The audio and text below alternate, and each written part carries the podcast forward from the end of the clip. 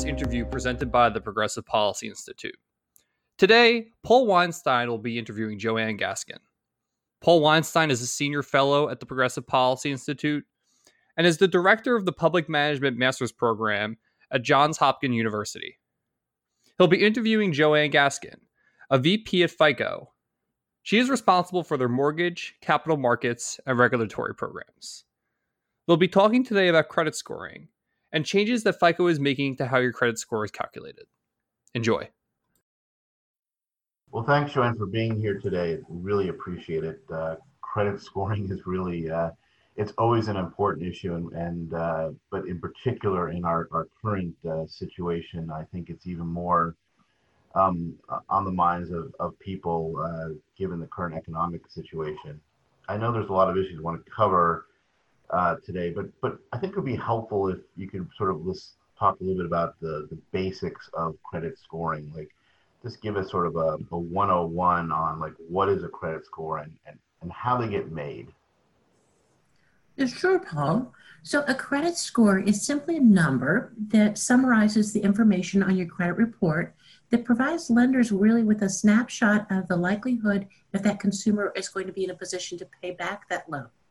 Um, so the higher your score, the higher the likelihood that you will pay your credit card bill or your mortgage payment on time. So the FICO score has a range of 300 to 850. So the 850 would be the highest, um, and you would see that that would be reflected in exceptional credit quality. So when FICO goes to develop a consumer's score, we use the depersonalized data that comes from the three credit bureaus. So Equifax, Experian, and TransUnion. The credit bureaus are responsible for compiling and maintaining the information that makes up your credit report. That data is provided by lenders who are furnishing the data. And then FICO simply takes that data and develops models to um, come up with that single number, which makes it easy for both the lender and the consumer to understand the credit decision. Thanks so much.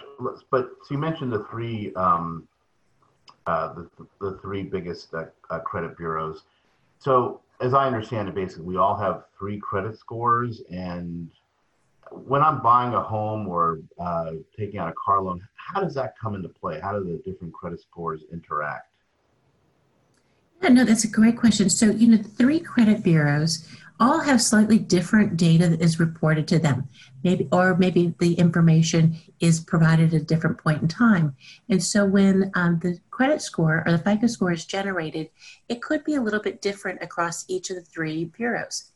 And so if you're applying for a mortgage one of the things that happens is regularly that the credit score and report is pulled across all three uh, so that the lender has full uh, transparency into your credit profile and we think that that's important to know as you go to apply for credit so that you have, go out and check each of your three credit bureau reports and scores in advance so that you know whether you're going to qualify or qualify for the terms that are most important to you.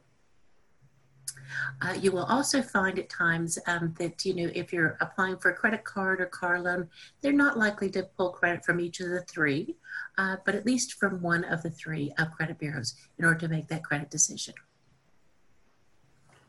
So I think there's a lot of um, misconceptions out there, um, particularly um, with our our um, uh, millennials and and and and Gen Zers uh, who are coming into uh, themselves are coming into the job market. Uh, a lot of misconceptions about what um, that that that about credit scores, and I'm just wondering, like, are there particular misconceptions that are sort of typically happen a lot, or what are the sort of biggest ones, and and um, are are they generation generationally different? Does a, a boomer maybe have a different misconception than say a, a millennial, for example, or or are they the same, really? Yeah, no, I, that's uh, there are a lot of misconceptions around credit scoring, and I would say the first or largest, and I don't think it's generational, is this that it's just too complicated to understand. Uh, I, you know, can't invest the time to make certain um, that I understand. Perhaps they're overwhelmed, uh, or um, consumers at times think if they had a misstep and there was something negative on their credit report, there's no opportunity to improve their score. And so we want to express that scores are dynamic. that you have an opportunity to improve your credit score um, at any given point in time. So, what we want to make certain that we convey is it's relatively simple to get a good FICO score. You know, it's important just to pay your bills on time. Uh, avoid having um, any of your payments go late enough to go to collections. Um, try to keep balances low on your credit card. Here's another misconception for you, Paul. Somewhere they started reporting that you should keep your credit card balances below 30%. And so now we have consumers thinking 30% is the right target. And we would say, nope, um, don't uh, uh, don't think that you need to keep uh, balances out there. You know, if you can get it down to you know under five percent, that would be tremendous uh, in terms of improving your score. And also, you know, have a mix of credit. Uh, what we see from the FICO score is those that have uh, different products in their wallet uh, such as uh, you know credit card, an auto loan, maybe student loan, um, demonstrates the ability to manage credit effectively across different products, and so there is an opportunity to improve your score uh, through that as well. But we think it's just important that you know if you had a misstep, no matter where you are in your financial life, it's never too late to try to get back on the credit ladder and um, show demonstrate responsible behavior. Uh, just quick uh, and a quick aside, like, what, so what's a you know, what is a good credit score? I mean, I, I have, I think I looked the other day, I had an 803 or something like that, which I guess is pretty good. I mean, is there, is it 800 and above? Is it 750 and above? What's, what's a, a, a decent score for someone to shoot for? Well, an 803 is exceptional, Paul. And so what you'll find is that really anything above 780, a consumer is going to qualify for the best terms from any lender. Uh, if we could, you know, typically we would say if you're getting into 720 um, and up, you have very good credit. And again, you're going to be able to get access to favorable terms from most lenders. Okay, great. I think that's helpful to know. Uh, obviously, everyone has been impacted by the, the COVID 19 pandemic. You, the economic downturn that we've we're experiencing now is is historical, uh, and um, and we're not sure where it's going to go or, or what the, the pattern for the future is going to be. Um, and obviously, one of the reasons we're we're not doing this event live is because of that very fact with, with the COVID. We're all practicing our safe social distancing here. Yes. But I'm, I'm, I'm just wondering uh, what you think in general uh, COVID means for credit scores. I, I saw, for example, that um, you know savings rates have have jumped up, and there seems to be a trend, at least among some some uh, um, Americans, uh, pushing to uh, pay down their credit card debt because they're they're worried about job security, which seems to be logical.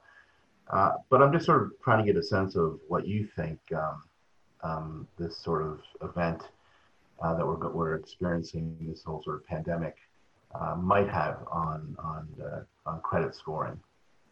Yeah. Well, you're right, Paul. We are in unprecedented times. You know, so the closest that we can look back to in history for modeling, you know, is the last Great Recession.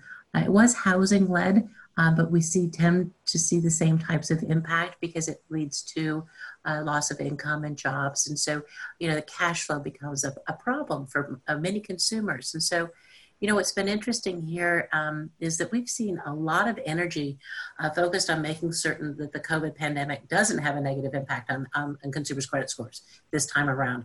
Uh, the federal government jumped in really quickly with stimulus packages, guidance for lenders on uh, forbearance programs, and credit reporting. So, you know, I think this time through, there's been a lot more um, quick action in order to try to help create that safety net for consumers. Um, at FICO, you know, we've been engaged in actively producing educational materials for consumers to help them protect their credit during the crisis. You know, explaining what is a forbearance. How do you ask your lender for that? It sounds scary if you don't know, um, and these are new terms for many consumers. Um, we've also been partnering with not-for-profit credit counseling firms you know, that they can be in a position to provide direct assistance to consumers in need. Uh, they're reaching out on behalf of consumers to speak to their lenders to see if they can help them put together a different repayment program if they're impacted by COVID. Um, and we've been spending a lot of time with both lenders and servicers um, discussing how to report uh, these forbearance or deferral programs so as to not negatively impact a consumer's FICO score. Uh, but you captured something I think was really interesting um, the decline in consumer consumption. So, you know, consumers really have kind of pulled in their horns, so to speak, and are not out spending money. Um, and that lower credit card um, debt or lower utilization certainly could help actually consumers improve their FICO score. Um, you know, the number one driver of the FICO score is payment history. Uh, that's 35%, you know, typically of the model. But then the amounts owed or credit utilization is 30%. So, you know, if a consumer is able to stay current and they're lowering their credit card debt, we're going to see increases in their FICO scores. So the consumers are going to, uh, in, in some cases, may come out of this uh, looking even um, uh, more resilient. That would be a, a great uh, positive if that was the case. So we'll have to see. I hope so. Uh, right. So you mentioned Congress and, and the administration, and um, uh, you mentioned how the fact that the stimulus bills early on provide had provided some lifelines to Americans, which may and which may hopefully help them not only improve their credit scores but weather the the, the current economic crisis. Uh, I am wondering, is there are there other positive things you think Congress has done that's going to help the situation with, with respect to credit scores, or or even some things that might concern you that they're looking at or or, or actually did do in, in what, uh, previous stimulus bills? Uh, just curious if you have any thoughts on that. And the um, one thing that we saw that we thought was very positive was out of the last CARES Act. Um, and what we thought was um, really valuable there was uh, helping um, a consistent approach for um, offering forbearance plans. I think, you know, with that in mind, um, it helps uh, the industry coalesce and understand how to um, make the offer. And also, really important to your other questions earlier, how to actually report this information to the credit bureaus. And we thought that the direction provided, which was to note that the consumer is in a forbearance and continue to report them as current. So, what we don't want to see is that the consumer um, shows an ongoing delinquency we want them to be reported current or at the current state before they went into the forbearance. If that happens, then the consumer is not negatively impacted. Um, and so I thought that was really incredibly important to get that out and create kind of a uniform approach uh, to treating consumers um, so that everyone's kind of on the same page. So I thought that was a, a tremendous benefit. We've also seen, um, you know, folks within the administration uh, provide additional tools for consumers so they know uh, whether they um, have the benefit of some of the FHA or GSE, uh, uh, Fannie Mae, Freddie Mac uh, loan forbearance programs. So um, working together, the CFPB, FHFA, and HUD has created this lookup table so that you as a, either a owner of the home or as a renter, you know whether or not um, your uh, loan is owned by the federal government and you know what types of options are available to you. I think that that's a tremendous um, opportunity for consumers to know what they're eligible for um, and hopefully remove some of the confusion that could exist for a consumer. I think that's those are really great points. Uh, let's switch a little bit here um, uh, and talk a, a, little bit about financial literacy, uh, which I know is a is an important issue that you've discussed um, um, before and, and is it's a big issue that FICO is often talked about.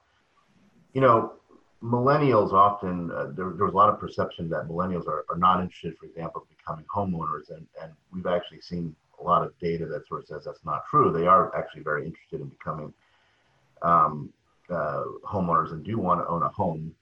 Uh, and uh, I'm just wondering what you you think is the, the link between financial literacy, which I, I personally don't believe we do a very good job of in this country in our in our school systems um, of teaching financial literacy. Uh, as you know, I'm, I'm an educator, so uh, at graduate level, but I, I'm often amazed at my graduate students how little they know about uh, uh the way the, the financial system works. And so I'm wondering uh, what you think that relationship between financial literacy and homeownership is and and and the importance it is for millennials and and, and gen and gen zers Yeah, I agree with you, Paul. I don't think that we invest nearly enough time in um, educating, um, you know, our students around financial literacy and how the system works. Because I think if you understand, um, it is very empowering, and you have the ability to go out and be successful with whatever your financial goals are.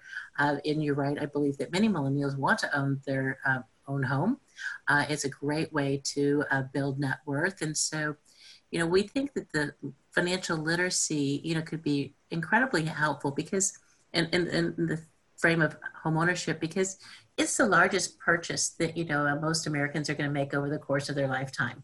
Um, and it's not something you can just simply, you know, come up with the money to pay without planning. You know, the saving for that down payment and having a long-term view and understanding, you know, exactly where you need to have your credit profile so that you can get to affordable mortgage payment um, is really important. And so I think, you know, that uh, the other thing that seems to be missing is also once you get to the being in the home, um, how do you keep your finances on track? How do you make certain that you've got the um, set aside savings in case something happens? Very, very different than when you're a renter and the landlord is going to pay for that uh, water heater that went out versus once you own your own home. So things that I learned along the way when I became my first homeowner.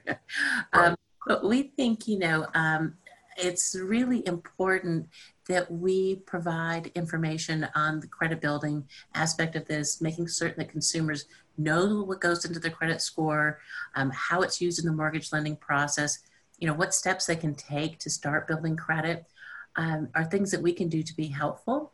Uh, one of the things that's been very interesting is I've spent time with our um, Score Better Future program and getting out in the community. What you find is that uh, there are some generational issues as well, Paul.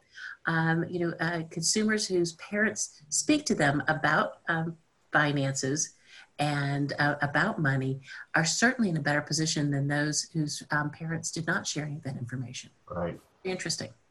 Yeah, it is really interesting, and and that's again, you know, if if the parents aren't discussing it with the kids, that's something that schools have to sort of step up to the plate a little bit more and try to and try to do a better job at. And it's it's been a challenge.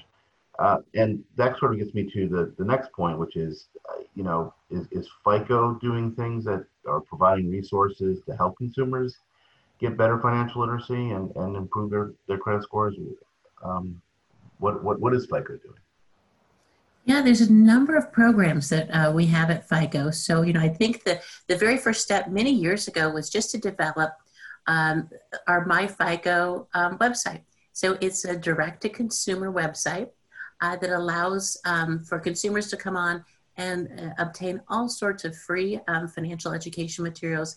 We have, um, you know, video snippets and uh, also, which I find is really uh, interesting, is that the consumers like to get onto the boards and talk with each other and share information. And so that's very very active. So that was the start of you know making certain that we're getting information and being transparent with consumers and subsequently we created um, two programs that we refer to as the open access programs paul and the thought process here was to suggest you know we wanted to make certain that consumers would create a transparent um, relationship with their lenders. And so through the open access program, lenders that were already acquiring FICO scores for making account management decisions are able to turn around and share that information directly uh, with educational information for free to the consumers.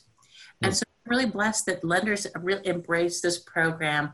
And we have over 200 um, large and small lenders uh, who are on a regular basis providing the consumer's FICO score for free to them uh, to either their you know, um, credit card or other types of, um, of statements that they might receive. So we think that's great and, and, and helpful for the consumers to know. Um, and then we also added a program uh, to help the not-for-profit counselors as well so that they have the information uh, that they need in order to help a uh, consumer understand what are the next best steps that they could take to help improve um, their um, FICO scores. Um, and then last but not least, which we mentioned, I think a little bit earlier in the conversation, uh, developing a program that we call Score Better Future, which we have been partnering with organizations such as the National Urban League, National Consumer League, uh, Consumer Action, where um, we you know target specific communities to go in to provide credit education, uh, counseling, along with um, uh, you know uh, local leaders, etc. We just completed our first virtual event in um, Columbus, which was very well attended, and we were very happy to have uh, the Lieutenant Governor um, join us for making some remarks at that event. Yeah, I'm actually thinking it just it occurred to me that, uh, and I don't know if maybe you guys already uh, got this in hand, but maybe uh, should do some outreach to uh, to uh, students uh, and w- when they're about to take out student loans and and thinking about those ramifications. maybe the score better future um, would be helpful to them when they're when they're talking to some of the universities and so forth about borrowing to go to to go to college and then grad school and, and thinking about that, which it's obviously an important investment, but it's also it's more than you know. A lot, I think a lot of students come in and they start borrowing for college, and they're not really thinking about that they might have to also borrow for graduate school later on. So trying to make those decisions all together. Um, anyway, I, I agree with you. I think we've in large part so far started with you know more of the adult population, which mm-hmm. interesting is a number of parents have brought children to these events uh, that we have. So I think that that's nice that they're helping um, make certain that they're informed as well. But I think a, a definite opportunity for us, Paul, um, to start um, speaking to you know those high school grads that are going on to college and make certain that they have the information they need to make smart decisions about uh, borrowing. Yep. Um, yep, to make it through college. Yep. So, uh, so I know um, a lot of people often ask FICO. I know um, people on up on the hill and, and elsewhere have sort of said to FICO, "Hey, what what can you do to help increase, or what can we do to help increase, not necessarily what FICO can do, but what, what can we do to increase access to home ownership, and is there a role for FICO in this? And I'm just wondering, you know, have you looked at score formulas, or you know, FICO does, uh, uh, and what impact it might have positively on on access to, to home ownership at all?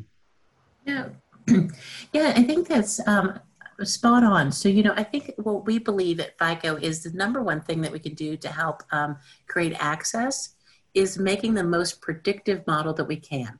So, if you have a really predictive model, uh, you give additional confidence to the lender to make that credit granting decision. So, that's the first thing we do. But then also, we look to understand are there new data sources that we could incorporate that could be helpful as well for the consumer? Um, illustrative is when we built FICO Score 9 about five years ago, uh, we found that there was sufficient uh, rental data being reported to the credit bureaus that we would be in a position to incorporate that information. Um, and so the, having positive pay coming in from rentals is very predictive. And it was an opportunity to um, help uh, consumers that had that information in the credit file build their credit and improve their scores. So the other thing that we've looked at is what we talk about our projects using alternative data. And what I mean by alternative data, just data that doesn't happen to reside in the three um, primary credit bureaus. And so with that, we are um, looked at uh, telco data, which is offered um, through NCTUE. Uh, and telco data are your cell phone bill payment, um, very widespread predictive information. And so we've developed a score that we call FICO Score XD uh, using that information. It's a perfect opportunity for consumers to actually get on the credit ladder. Um, so we know we have about 25 million consumers who just don't have a record at any of the three credit bureaus, uh, but they do have cell phone bill, bill payment. And so an opportunity to give them a score and then maybe get their first credit card and then build experience so they can get to home ownership. We don't tend to see home ownership or mortgages the first credit product, right? But but certainly maybe the second or third. Um, the other thing that we did recently was create a product that we call the Ultra FICO score. I love this because it's consumer permission data. So what we're doing is leveraging the data that is at the credit bureau file already, but then asking the consumer, would you be willing to also share information about uh, the transaction within your um, checking or savings account in order to complement or may round out the picture of your credit. And so when we do that, what we've found is that there's an incredible opportunity for consumers to improve their FICO score by being able to demonstrate that they've been able to manage their checking account over time and keep positive balances. So those are some of the things that we're trying to do to help in terms of access. I think your point about cell phones is uh, is really is really uh, important and timely because you know for so many uh, millennials and, and Gen and Gen Zers, really a cell phone uh, purchase is, is is really their first big purchase. Uh, it's not it's not going to be a car, you know, anymore, or not mm-hmm. necessarily. So it's it's really um, and they're getting so expensive as well. So uh, the fact that those payments might count um, in some calculations, uh, different the different types of scores is I think actually kind of relevant. I think um, so. You know what we what we found is that you know in essence to your point about the expense associated with getting the new handset, you know that the telco providers have turned into really installment lenders, right? Because they're helping the consumers finance uh, those phones. Yep. Absolutely. Uh, I know I've taken advantage of that several times. So. Sure. Um, the the, uh, the new phones are quite the new smartphones are it's quite a it's quite a jump from the days of uh, when I started out and we had pagers.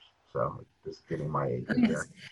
Well, you know, if we're going to share that, I will let you know my first mobile phone was not mobile at all. It was in the trunk of my car.